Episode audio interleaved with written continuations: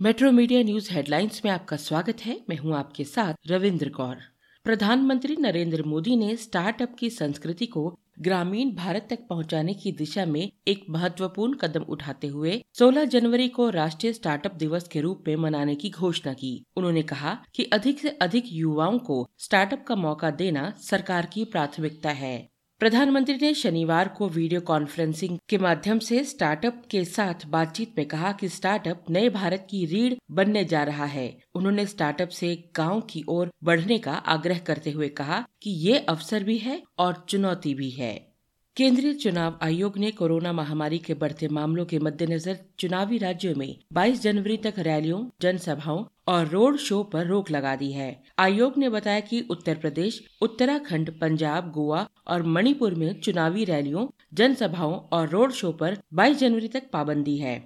देश में कोरोना के मामले शनिवार सुबह तक सड़सठ हज़ार आठ सौ तैतीस से ज़्यादा हो गए हैं। इस दौरान कोरोना से ठीक होने वाले मरीजों की संख्या बाईस हज़ार छह सौ चौरासी है और 402 लोगों की मृत्यु हो गई है।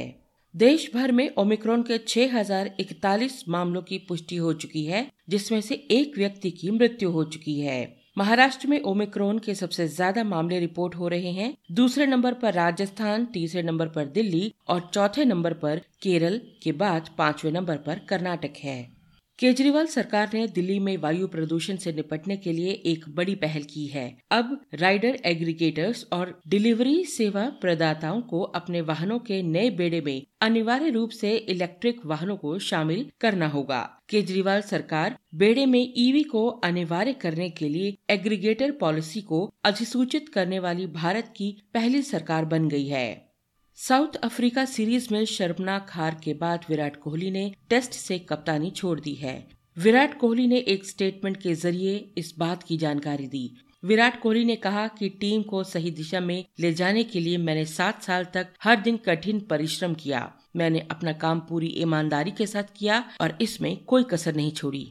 कोरोना के नए स्वरूप ओमिक्रॉन के बढ़ते मामले और वैश्विक बाजारों से मिले कमज़ोर संकेतों के बाद भी बीते सप्ताह सेंसेक्स और निफ्टी में हल्की बढ़त दर्ज की गई। गौरतलब है कि Axis Bank H U L Wipro, Mahindra and Mahindra H और भारतीय एयरटेल प्रमुख रूप से नुकसान में रहे। इन खबरों को विस्तार से पढ़ने के लिए आप लॉगिन कर सकते हैं W W W dot metro media live dot com धन्यवाद।